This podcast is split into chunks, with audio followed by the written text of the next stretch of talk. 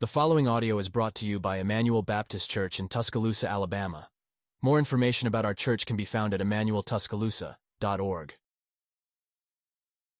2 Samuel 15 says this After this, Absalom got himself a chariot and horses and fifty men to run before him. And Absalom used to rise early and stand beside the way of the gate. And when any man had a dispute, to come before the king for judgment, Absalom would call to him and say, From what city are you? And when he said, Your servant is of such and such a tribe in Israel, Absalom would say to him, See, your claims are good and right, but there is no man designated by the king to hear you. Then Absalom would say, Oh, that I were judge in the land. Then every man with a dispute or cause might come to me, and I would give him justice. And whenever a man came near to pay homage to him, he would put out his hand and take hold of him and kiss him. Thus Absalom did to all of Israel who came to the king for judgment. So Absalom stole the hearts of the men of Israel. And at the end of four years, Absalom said to the king, Please let me go and pay my vow, which I have vowed to the Lord in Hebron. For your servant vowed a vow while I lived at Geshur in Aram, saying, If the Lord will indeed bring me back to Jerusalem, then I will offer worship to the Lord. The king said to him, Go in peace. So he arose and went to Hebron. But Absalom sent secret messengers throughout all the tribes of Israel, saying, As soon as you hear the sound of the trumpet, then say, Absalom is king at Hebron. With Absalom went 200 men from Jerusalem, who were invited guests, and while they went in their innocence and knew nothing, and while Absalom was offering the sacrifices, he sent for Ahithophel the Gilonite, David's counselor, from his city Gilo. And the conspiracy grew strong, and the people with Absalom kept increasing. And a messenger came to David, saying, The hearts of the men of Israel have gone after Absalom. Then David said to all his servants who were with him at Jerusalem, Arise and let us flee, or else there will be no escape for us from Absalom. Go quickly lest he overtake us quickly and bring down ruin on us and strike the city with the edge of the sword. And the king's servants said to the king, Behold, your servants are ready to do whatever my lord the king decides. So the king went out, and all his household after him. And the king left ten concubines to keep the house. And the king went out, and all the people after him, and they halted at the last house. And all his servants passed by him, and all the Cherethites and the Pelethites, and all the 600 Gittites who had followed him from Gath passed on before the king. Then, then the king said to Ittai the Gittite, Why do you go? Why do you also go with us? Go back and stay with the king, for you are a foreigner and also an exile from your home. You came only yesterday, and shall I today make you wander about with us, since I go know not I know not where? Go back and take your brothers with you and may the Lord show steadfast love and faithfulness to you. But Ittai answered the king, As the Lord lives, and as my king, as my lord the king lives, wherever my lord the king shall be, whether for death or for life, there also will your servant be. And David said to Ittai, Go then, pass on. So Ittai the Gittite passed on with all his men and all the little ones who were with him. And all the land wept aloud as all the people passed by, and the king crossed the brook of Kidron, and all the people passed on toward the wilderness. And Abiathar came up, and behold, Zadok came also with all the Levites, bearing the ark of the covenant of God. And they set down the ark of God until the people had all passed out of the, out of the city. Then the king said to Zadok, Carry the ark of God back into the city. If I find favor in the eyes of the Lord, he will bring me back and let me see both it and his dwelling place. But if he says, I have no pleasure in you, behold, here I am, let him do to me what seems good to him.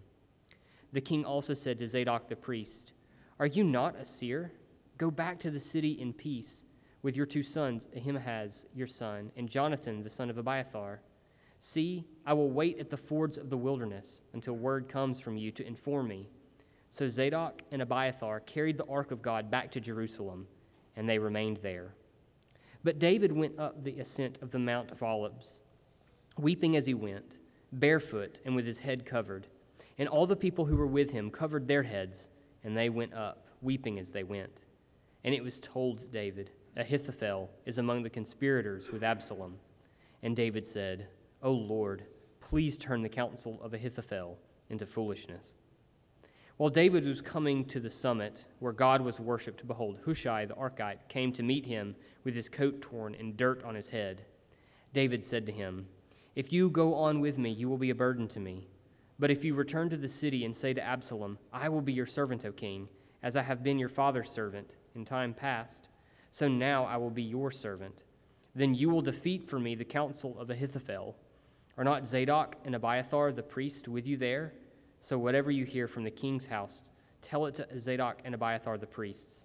Behold, their two sons are with them there Ahimaaz, Zadok's son, and Jonathan, Abiathar's son and by them you shall send to me everything you hear. So Hushai, David's friend, came into the city just as Absalom was entering Jerusalem. Are you ever saddened by things in your past? Have you ever looked back at the trail behind you and have seen it littered with sin? And in spite of all your efforts to look past it, around it, beyond it, over it, all you can find on the trail is mistake after mistake after mistake. Are there ever things that you look at in your past or think about and you wince? And you think to yourself, man, what I wouldn't give to go back and redo that. What, what I wouldn't give to know then what I know now. What I wouldn't give to be able to fix that thing. Do you ever look at things that are going on around you right now? Perhaps things that you might be able to think you can see in the future and think that right there is a consequence of my sin. It's an inescapable, unavoidable consequence that God is bringing to me because of my sin. Maybe it's kids that you've seen grown up and you, you uh, leaving your house and they're wandering away from the Lord, and you're thinking to yourself, that is a consequence of something I did. I didn't do this like I should have, or I did do that and I shouldn't have. And now I'm reaping the consequences maybe a host of other things. One thing is consistent amongst everybody in this room, I think, is that at one time or another, we have all played the fool. We have all made foolish choices, sinful, foolish choices. And occasionally we are allowed to get a full glimpse of our foolishness and see what consequences it reaps. That's consistent amongst everyone in this room. David, in our passage, actually in all of Samuel, has played the fool. Especially over the last few chapters, he has made some really foolish decisions, and we've seen them play out. And over the next few chapters, we're witnessing several things all at once. One, we are witnessing an old king coming to the end of his life. David is aging, and he's getting close to the end. We're witnessing the next generation, his kids, coming up after him, battling over that throne. Who's going to take over when he dies? We're also witnessing, though, I think, David having come to realize what his sin is, wrestling with the consequences of those sins, and becoming more humbled as a result of his sin. Now, it's interesting, though, isn't it, that David would become more humbled because it's not as though he struck us as arrogant before. You don't read the text of 1 Samuel when he comes along as a little shepherd boy and then all the way up into where he takes the king and he uh, takes the throne and he avoids killing Saul and all of those things. We don't really look at him there and think he's arrogant. In fact, it's told to us he's a man after God's own heart, isn't he? He, he persevered in the desert as Saul is chasing him. He ran away. He didn't reach his hand out and strike Saul. When he's going to kill that fool Nabal, remember his wife Abigail intercepts him and, and pleads with him not to, and he listens to her counsel. He does this several times where he listens to the counsel of wise people around him. He grieved the death of the opposing general Abner. Remember when Abner put up Ishbosheth, Saul's kid, to be king instead of David? He mourned when Abner was killed, even though he was the opposing general, and he even mourns the death of Ishbosheth and puts the people who killed Ishbosheth to death. It doesn't strike us as arrogant. But David wasn't perfect either. We see the path behind David littered with sin. He collected many wives. And we've talked about over the course of time that those are, I think, a trail of breadcrumbs to lead you to his ultimate sin in chapter 11, where he committed adultery with Bathsheba and then attempted to cover it up with murder. All of those things had precedence in the past of the things that he had done before. He failed to punish his son Amnon after he engaged in egregious sin. And then he failed to punish Absalom, who tried to make amends for that sin with his own sin. He failed to punish Absalom. And then in the last chapter, we saw him bring Absalom back. And at the consultation with Joab, he even kissed Absalom and granted him almost amnesty back in the land again in front of the eyes of the people. All that might lead you to think that David is not only paying for his sins, but he is also the fool in this passage. And look how the fool is paraded out of town. He's going to suffer a fool's death after he's been played like a fiddle by his now oldest son, Absalom. But sometimes, just occasionally, real wisdom looks on the surface like foolishness. And sometimes real foolishness on the surface looks like wisdom. And sometimes it's hard to tell the difference between the two. I want to see that play out in our passage. First, I want to see when foolishness looks like wisdom. Look with me at verse 1. After this, Absalom got himself a chariot and horses and 50 men to run before him. And Absalom used to rise early and stand beside the way of the gate. And when any man had a dispute to come before the king for judgment, Absalom would call to him and say, From what city are you?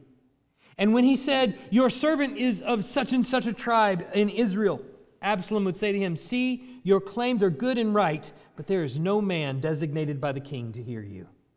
Then Absalom would say, Oh, that I were a judge in the land. Then every man with a dispute or cause might come to me, and I would give him justice. And whenever a man came near to pay homage to him, he would put out his hand and take hold of him and kiss him. Thus Absalom did to all of Israel who came to the king for judgment. So Absalom stole the hearts of men of the men of Israel. Absalom is beginning now in this passage to carefully, and probably has been for some time, to carefully plan his coup, his way of overthrowing David and taking the kingdom for himself. And if you're looking through the eyes of worldly wisdom at all that Absalom does, you're going to step away and go, man, that guy is a genius in the way that he approaches. I'm talking about through the eyes of worldly wisdom.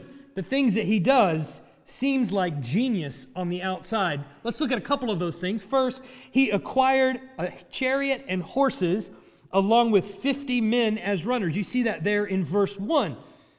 Kings would often surround themselves by an entourage, people that are important even in our own society today. Well, you'll see, will surround themselves by an entourage. They'll pay to keep up the charade that they are big and important. And kings in this day were no different. They surround themselves with an entourage of workers. Gentile kings of the rest of the world would collect horses and chariots, and it would be just a big parade coming into town. And when you saw them coming, you could see them coming from a mile away because they'd be this huge crowd of people. And you go, well, that guy right there, he must be important. He must have some notoriety and some clout. And so naturally, Absalom's first step is to surround himself with all the trappings of royalty. If he looked like a king, people would start to think of him as a king.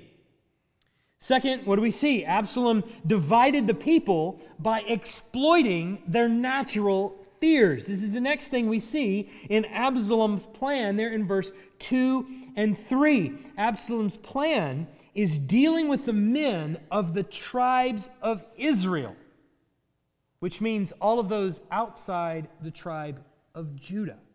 So key in to what he's doing here. It says Absalom would rise early and stand beside the way of the gate. And when any man had a dispute to come before the king for judgment, Absalom would call to him and say, From what city are you? And when he said, Your servant is of such and such a tribe of Israel, that is outside of Judah, Absalom would say to him, See, your claims are good and right, but there is no man designated by the king to hear you.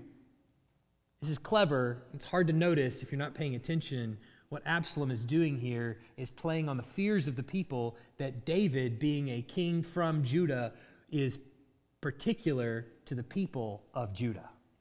And so Absalom is sitting at the gate and he's filtering people that are coming in and he's saying, Oh, you're from Israel? There's nobody here to hear your case. Although I think your case is right and you deserve a hearing, there's just no one here to hear you. What then is understated in this passage is, oh, you're from Judah? Go right on it. So you see, Absalom is playing on the fears of the people that a king from Judah will be particular to the people of Judah and, let them, and hear their case and not hear mine. Finally, Absalom endeared himself to the people by the way he greeted them when they came to the king for judgment. How would you think a king is going to respond if you're a peasant and you come to the king and you ask him for a favor? You're kneeling down before him, you kiss his ring, maybe you kiss his feet, you bow down before him, you help him to understand you are in the place of service here and he is the king of the town. But they meet Absalom, the prince, the oldest of the king's son. Absalom would belittle the palace and David by telling them lies. He'd build himself up as the one who hears you and who would give you justice if I were appointed only to do so. Look at what he says in 4. Oh, that I were a judge in the land. You can picture this overly dramatized presentation where he's just letting them have it. Oh, if I were a judge in the land. Then every man with a dispute or cause might come to me, and I would give him justice. Not only that, but as the person bowed down low to kiss him, he would say, No, no, no, no, no. Pick him up and give him a hug, kiss him on the hand or the head, and say, You and me, we're brothers, don't you see? We're from the same land. So after you leave, when, you're, when you encounter that kind of person, what do you leave thinking? Hey, Absalom, he's all right. I mean, I don't know what's going to happen to David, but if David dies and Absalom becomes king, hey, we're in good hands, baby, right? That makes me feel real good. Of course he does. So Absalom is going to get the kingdom, or he's going to reach out and try to take it, and he's going to accomplish it. How? By cunning and manipulative and lying means. That's the way he sees the kingdom is grabbed, is by that process. But his sin is compounded in this one fact. Even if all those things were not true, there's one thing that's told to us at the end here that's particularly eyebrow raising, should raise a ton of red flags, is in verse 7. It says, At the end of four years, Absalom said to the king, Please let me go and pay my vow, which I have vowed to the Lord in Hebron. For your servant vowed a vow while I lived in Geshur in Aram, saying, If the Lord will indeed bring me back to Jerusalem, then I will offer worship to the Lord. It seems like in this little admission by Absalom, he sees God as a tool to the end. God is merely a means to get what he wants. If the Lord will bring me back to Jerusalem, then I will pay my vow and I will give him all the respect that he's due. I don't think Absalom is serious in any way about worshiping the Lord. I don't think that's what he's coming to David to present. I think he has the nature of a snake. And so I don't think what he's telling David is serious. I don't think he has any desire to go out into the wilderness and pay respects to nobody. But even if he was serious, it's never advisable to make bargains with the Lord as if you're holding the cards. Look, Lord, I have in my hand my worship of you, and I will give you these cards if you bring me back into the land. You do this for me, and I'll do that for you. The reality is, you're not holding any cards. You don't have any cards to play. Any cards you have, the Lord gave you. Those are not yours to play. Nevertheless, he's going to pretend to go out into the wilderness and he's going to pretend to worship the Lord and fulfill this vow of his. But what he's actually going to do is try to garner support from the men of the surrounding cities. He's going to plan his coup out in the wilderness, much like what he sees David having done by being king in Hebron. Look at verse 10. But Absalom sent secret messengers throughout all the tribes of Israel, saying, As soon as you hear the sound of the trumpet, then say, Absalom is king at Hebron. With Absalom went 200 men from Jerusalem who were invited guests, and they went in their innocence and knew nothing. And while Absalom was offering the sacrifices, he sent for Ahithophel the Gilonite, David's counselor, from his city, Gilo. And the conspiracy grew strong, and the people with Absalom kept increasing. So while he's down there in Absalom, uh, in, in Hebron, Absalom has his flash mob prepared back in the land, and they're going to do something very specific. When they hear the sound of the trumpet, that means Absalom is ready, and they're all going to turn essentially on David. They're going to pull out their protest drums and their picket signs and their anthems and all that kind of thing, and they're going to sing out loud and shout out loud in the streets Absalom is king in Hebron, as if this is some now revelation of this plan that he's got to let David know I'm here, I'm strong, and I'm coming. So David can be warned. At the same time, he takes 200 men. Most likely, the men that he takes are going to be prominent men in Jerusalem. The real power players, if you will, in Jerusalem. Takes them out of Jerusalem and to Hebron with him, though you notice they have no idea what's going on. They go out there in their innocence because the prince or the oldest son of David wants them out there. So they, they join him out there in the wilderness. They have no idea what's going on. Finally, Absalom is joined by Ahithophel, the Gilonite. He's one of David's most trusted counselors. We know that. In the next chapter, we find out his word was like the word of God among people. So it means he's really wise.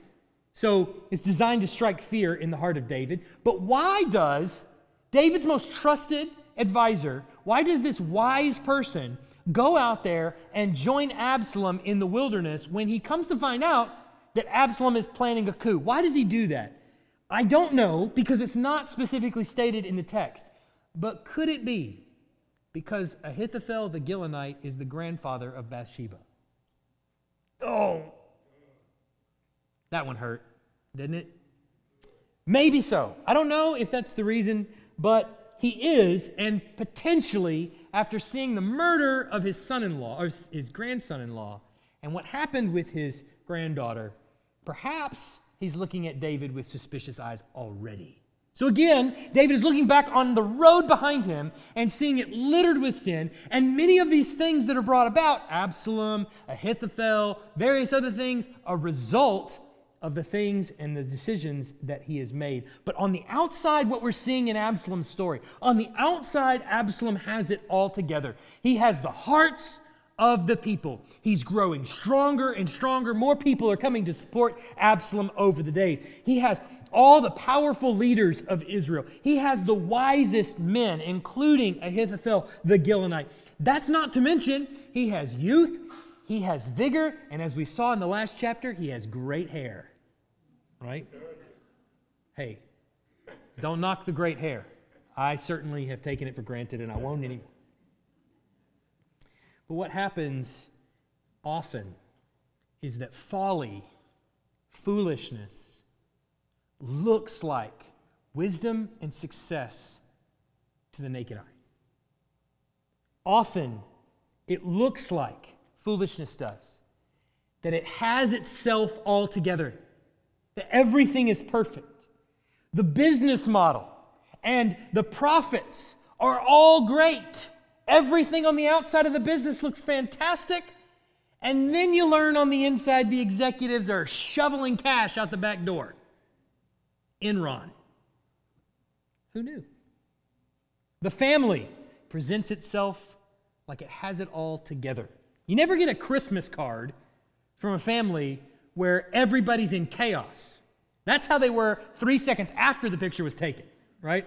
But while the picture was taken, they're being threatened within an inch of their life to smile, not cheesily, but sit there like you love each other and smile for the picture. And that's what goes out to all the family, or all the families, or all the people that you're sending your cards to. There's a beautiful wife, there's a handsome husband, there's 2.5 kids, there's a dog that is purebred golden retriever and somehow simultaneously also a rescue, right? It says beauty and I'm doing my part, okay? But the husband and the wife are, you find out, both checked out of the marriage. The kids are starting to notice this, starting to feel disenfranchised from the family. That's not what you're going to see on the outside. On the outside, it looks like everything is put together and in a perfect package. And maybe you even come to church and you look around at the family sitting next to you, to the left and to the right, and you go, man, they seem like they've got it all together. And I'm the only one that's a mess. No, that's not true. None of us are in that position. Stick around here long enough and you'll figure that out. Foolishness is rarely obvious. And I think this is the case with Absalom. I want you to pay attention through the lens of foolishness of Absalom and look at some of the things that are red flags he has the leading men with him at Hebron, but none of them know why they're there. Is it possible that if he had told them why they're there, they wouldn't have come? Maybe so. They're there to keep up appearances, and what are they there to do? Make David feel like he is isolated in Jerusalem. He hears the trumpets, he hears the people say, uh, Absalom is king in Hebron, and he looks around and he goes, Oh, is that where everybody is? I thought it seemed kind of quiet around here for a Saturday. Yeah. Absalom is attempting to grab the throne that God has already promised to Solomon. Major red flag foolishness. Which brings us to the most obvious evidence of his foolishness. His vow to God seems to be, at best, contingent upon his success. At worst, he's a hypocrite. At best, his vow to God is contingent on his success. Undermining God's word while claiming to serve God is the definition of hypocrisy and folly. So that's when foolishness looks like wisdom. But what about when wisdom looks like foolishness? On the other hand, here is David acting wisely but he looks foolish on the outside. He gets wind from the messengers that the hearts of the people of Israel have gone after as Absalom. Now, I don't know what the context he has for this, or if things started to make sense once he heard the news. Like I said, he kind of gets, he starts to realize there's a lot of people missing, and, and maybe that's where they are, is down in Hebron following Absalom. But he decides that his best recourse is to flee the palace and the city, or else Absalom will come in and kill him and everyone else. Now, does David, in his absence, put Joab at the city gates? You would think, well, he's still got something of an army, doesn't he? And Joab seems to be a ruthless guy. Well, put him at the city gates and put the army there with him, and, and he can defend anybody that comes in. Does he do that? Is that who he has? Protect his palace? and his house? Nope. Look at verse 16. So the king went out, and all his household after him, and the king left ten concubines to keep the house. What does he leave? Ten concubines. Seems insufficient, to say the least. Seems strange. Also, by taking these women from David, Absalom is going to demonstrate to all of Israel that he is now in control of the kingdom by taking all of David's wives and concubines. It looks like David is suffering a fool's fate. He's obviously believed that the 200 men of the city who are with Absalom are cooperating with Absalom, that they're out there willingly. He has no other way of knowing anything else. But also, this is kind of David's MO, isn't it? In the ways that he has dealt with Saul in the past, he opted on the norm to deal somewhat passively, to keep Saul at arm's length, opted not to fight unless he absolutely had to in most cases. And so he's doing here. He'd rather walk away from the city than put Jerusalem and its people in the midst of a bloody war. That might be a bit of wisdom. But he looks weak on the outside. And probably, no doubt, many people are going, Why don't you stay here and fight? Why don't you put Absalom in his place? Why don't you send somebody out there to kill him? And David doesn't do that. He instead opts to go away. He looks weak. He looks like he's scurrying. He looks afraid. Second, David moves out east. He moves out east of the land, past the Mount of Olives, which, if you know your Bibles, moving out east of the promised land is a bad sign. Adam and Eve, where are they kicked out of the garden? Out east. The people of Israel, after David, when they go into exile in Babylon, where do they go? Out east.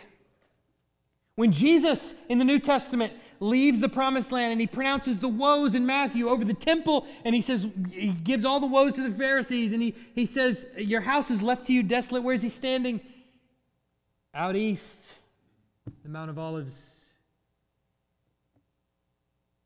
David's heading out into exile. He's heading out away from the land. His entourage moved past the city gates. They moved past the last house in the settlement outside the gates, then across the Kidron Valley, up the slope of the Mount of Olives. David is suffering exile like a fool. And who does he have to support him on his way out of town? Strong, leading men? Nope. Foreigners. Servants. Two of them, in fact. The first is Ittai the Gittite. That means he is a Philistine from the city of Gath. That's what a Gittite is. Look at verse 20. David saying to Ittai, You came only yesterday, and shall I today make you wander about with us? Since I go, I know not where. Go back and take your brothers with you, and may the Lord show steadfast love and faithfulness to you. But Ittai answered the king, as the Lord lives, and as my Lord the King lives, wherever my Lord the King shall be, whether for death or for life, there also will your servant be. Now, David won't let Ittai go with him because it wouldn't be fair to him. You, are you're, you're a Philistine. You came just the other day. You're, you're new around here. Look, nobody knows you've been serving me. Just go back Take your brothers with you. Bow before Absalom. It'll be fine. You're going to live. May the Lord show loving kindness to you. But Ittai is not having it. I will not go back. I will serve you. He's sticking with David through thick and thin. He even swears by Yahweh and David's a double oath that he takes there to David. He's serious. And he even brings his kids with him. The second foreigner that comes up to David is Hushai, the Archite a servant of David, also not an Israelite. Hushai looks disheveled. He looks a lot like David, actually. He's got dirt all over him. And he and David cook up this crazy plan. The plan that David and he cook up is that Hushai is going to go back and he's going to pretend to serve Absalom. And while he's there in the court of Absalom, pretending to serve him, he's going to slip information to David through palace details on the inside, and he's going to slip it through this underground network of priests. Sounds like a crazy plan. To the naked eye, David is fleeing from Absalom like a fool. He's suffering exile from God's land like a fool. His company is foreigners, not his own people. Foreign servants, for that matter, not his own people, like a fool. He even has the look of a fool. Look at verse 30. But David went up the ascent of the Mount of Olives, weeping as he went, barefoot and with his head covered. And all the people who were with him covered their heads, and they went up weeping as they went. That doesn't look very much like a strong king, like a king who's in the powerful position. He looks like one who has given up hope. He's in the position of mourning, fasting, if you will, suffering, prayer, weeping. He seems weak by all accounts, along with all the rest of his household. He seems like and looks like a fool, and he's going to die a fool's fate. And it's all because why? When you look back on the road behind him, it's littered with his foolishness. And so he's paying for all those consequences. He's a fool, and he's going to die like a fool. But in spite of his appearances, I think David is actually the wise one here. And the main clue that I have for that is this scene where the priests come up to him and they're carrying the ark. The priests' names are Abiathar and Zadok. And they're carrying the ark with them and they're bringing it out to David. Now, I'm not sure exactly what they're thinking in bringing the ark out there, but if you've read 1st and 2nd Samuel, as we have week after week, then it might be something like this. If Absalom comes to Jerusalem, one, and takes over Jerusalem, then he's going to have the Ark of the Covenant, which is the special presence of God there amongst God's people. So if if the worst thing that could happen is Absalom comes in and he gains possession of the ark. Do you remember back in 1 Samuel chapter 5 when the Philistines come into possession of the ark? That's not a thing we want to relive. We don't want, I mean, granted, it worked out well for us because God didn't need anyone to defend him, but at the same time, it wasn't good that the ark was captive. Do we want the ark to be captive uh, to Absalom and his whims? And who knows what he's going to do? Then what does that mean for God's people? It may also be what happened the previous chapter in 1 Samuel chapter 4, where the priests brought the ark out to the battlefield when they were facing the Philistines. What was the thinking there? Well, the ark is something like a good luck charm for us. We bring it out there to the battlefield, and when we bring it out there, we're going to win. So maybe the thinking of the priest is something like David if you have the ark with you, then you have God with you. And if God is with you, then surely you can march back into Jerusalem with the ark in front of you and conquer Absalom and his forces as they come into the city. But look at how David responds to them. And I think this underscores the wisdom that we should see this scene through. Look at verse 25. Then the king said to Zadok, Carry the ark of God back into the city. If I find favor in the eyes of the Lord, he will bring me back and let me see both it and his dwelling place. But if he says, I have no pleasure in you, behold, here I am. Let him do to me what seems good to him. That phrase, let him do to me what seems good to him occurs six times in 1st and 2nd Samuel. And it's used to articulate your humility. Three times that phrase is used before a king, sometimes King David. You do whatever seems good to you. We're in a position of humility. David, Saul, even. Do what seems good to you. But it's used three times in relation to God. Let God do to me what seems good to him. It's used once by Eli when he's told his sons are going to die on the same day and that he's being judged for his negligence in their case by God. Eli says, He's God. Let him do what seems good to him. Joab and Abishai use this of God when they're faced with impossible odds. They're standing on the battlefield, and there's armies upon armies standing around their piddling little army, and they say, Well, here's what we're going to do, and let the Lord do what seems good to him. And it's used here by David. Let the Lord do what seems good to me. It's used in reference to God when people feel as though death is a foregone conclusion. They're pretty sure they're going to die. But this highlights a major difference between Absalom and David. And hopefully you're starting to see it. While Absalom seems to invoke God by repaying a vow to God for God's rescue of him, David says, Let God do whatever seems good to him. I don't hold the cards, God does. David's statement says, Regardless of what God does to me, whether I live or whether I die, if it seems right to God, it is right. There's a song we often sing in here called Whatever My God Ordains is Right. And if you read the lyrics to that song as we sing it, it's hard to sing. Not because the tune is hard to catch, but because the lyrics are hard to say. To say, whatever my God ordains is right. When my road is dark, it says, whatever he ordains is right. That's what David is saying here.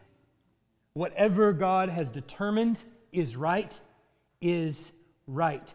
I can't help but feel that David is looking back on his past when he says that.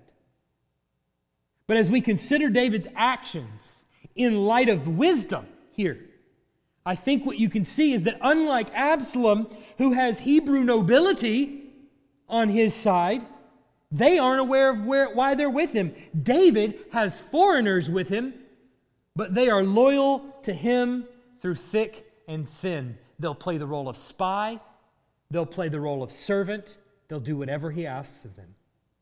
Hushai the Archite comes to David as a servant and here's the other thing that clues us in that this is the Lord's providence, not his cursing. Hushai the Archite comes in and, and decides, pledges with David to play the role of spy. Right after David prays in verse 31. Read it with me. And it was, da- it was told to David, Ahithophel is among the conspirators with Absalom. And David said, O Lord, Please turn the counsel of Ahithophel into foolishness. And along comes an answer to his prayer in Hushai the Archite. David's position looks like folly, but it's actually wisdom. It's wisdom not because of a choice that he made here or there. It's wisdom because underneath it, David is brought to a place of humility, a place where he realizes that God is the true king, that God calls the shots, that he is subject to the Lord's will, and God will do with him whatever he seems whatever seems fit to him, whatever he decides to do. And David is brought to a place where he's okay with that. Whatever God decides to do with me is okay. I imagine, as I said, David's journey out of town gave him a lot of time to think. If only I had done this or I had done that. I'm sure it gave him a lot of time to metaphorically look back over the path of his life and see it littered here and there with all kinds of sin. And I'm sure at some point in the journey, as he's weeping and praying, he probably thought to himself, What a fool I've been when I took that woman off that rooftop. And then when I saw to it that her husband was killed, what a fool I've been. Perhaps you've been in situations like David. Maybe you think back over your life and you cringe when certain memories come up. You think to yourself, what I wouldn't give to have that one back. What I wouldn't give to know then what I knew now. If I'd only done this or that. You ever think back? Nearly brought to tears. Thinking, man, if only I could know then what I know now. Why doesn't God just make us born with wisdom?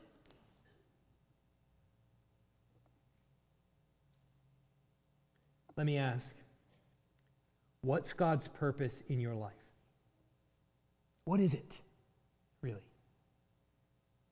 Is the purpose of your life, is God's intention with your life to bring you through to the end unscathed? For you to be able to look back and go, I did everything right. Is it to look back and say, no regrets whatsoever? Man, aren't I amazing? That's what the world will tell you is the goal to look back on your life and not have any regrets. I would submit to you for your consideration that God brings all his children to this point of looking like fools so that we come to the same point that David comes to, where we are also able to say, Well, here I am. At the end of all my so called wisdom, and this is how far it's gotten me. You know what? Forget all of that and just let the Lord do to me what seems good to Him. I think that is what God is doing in the lives of his children. I think bringing us to the point of real wisdom, which David reaches here. Let the Lord do to me what seems good to him. This is true wisdom that God grants to his children in realizing their own humanistic efforts at salvation are futile. And they come then to depend solely on his mercy and on his grace for whatever they have. Now, the fool might come to this place as well. They might come to see their regrets. But then what do they think? Try harder next time. Remember, the essence of the gospel message is Here I am. Let the Lord do to me what seems good to him. Jesus Christ the eternal Son of God, was also exiled. He was also crucified outside the city walls. He was mocked. He was spat upon. He was beaten. He was rejected. He was scorned by men who said, If you really are the Son of God, come down off that cross. Looking like a fool, bleeding and naked on the cross. And if that's not enough, not only rejected by men, but rejected by God, facing God's wrath for my sin. He hung there. In the eyes of the world, Jesus was made to look like the worst fool that has ever been in existence, dying the death of fools at the hands of foolish people on behalf of foolish people. But three days later, in his resurrection, God declared to the world, He's not a fool, He's mine. Christian, what are you living for? Success in the here and now, so that in the eyes of the world I might not be made to look like the fool? Are you greater than Jesus? What is it that you are living for? in this life, you will look like a fool to the outside world. Which complicates matters when you climb the ladder of corporate success. Not to say you can't do that, but just that it becomes harder to live like a Christian, the higher up you get. The less like a fool in the eyes of the world you become, the harder it is to really live like a Christian. But perhaps you look back at the things that you've done in your past. Maybe you look at the present or even what you can see of the future and you think of the consequences you may be reaping or are anticipating reaping. Maybe you feel so much remorse. Do you understand that God is bringing all of those things in your past to bear now on your spiritual growth, to conform you to the image of His Son, who, while here, looked like a fool? But it's not this world that we're living for. In the resurrection of the dead, when Christ returns, God will declare to all those who look like fools for Christ, You are not a fool. You are mine. You are son. You are daughter. So, Christian, where are your eyes? Are they on the here and now, or are they on eternity?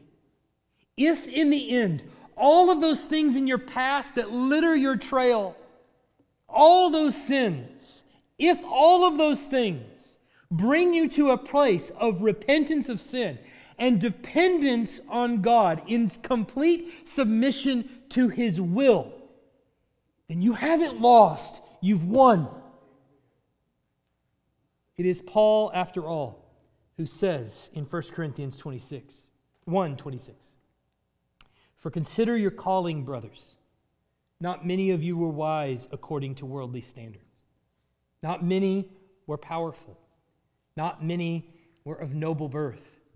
But God chose what is foolish in the world to shame the wise. God chose what is weak in the world to shame the strong. God chose what is low and despised in the world, even things that are not, to bring to nothing the things that are, so that no human being might boast in the presence of God. And because of him, you are in Christ Jesus, who became to us wisdom from God, righteousness and sanctification and redemption, so that as it is written, let the one who boasts boast in the Lord. Let's pray. Heavenly Father, we are grateful for your word. We're grateful to be considered fools by worldly standards because we know that foolishness in the world's eyes is the cross of Christ by which we are saved. So we pray only that we would trust more in your saving grace and mercy to us. And may we all say, you are the Lord. You do what seems good to you. Pray this be our anthem in Jesus' name. Amen. Thanks for listening. If you live in the Tuscaloosa area and are looking for a church, we'd love for you to visit. Our service times are Sunday mornings at 10:30 and Wednesday nights at 6:15.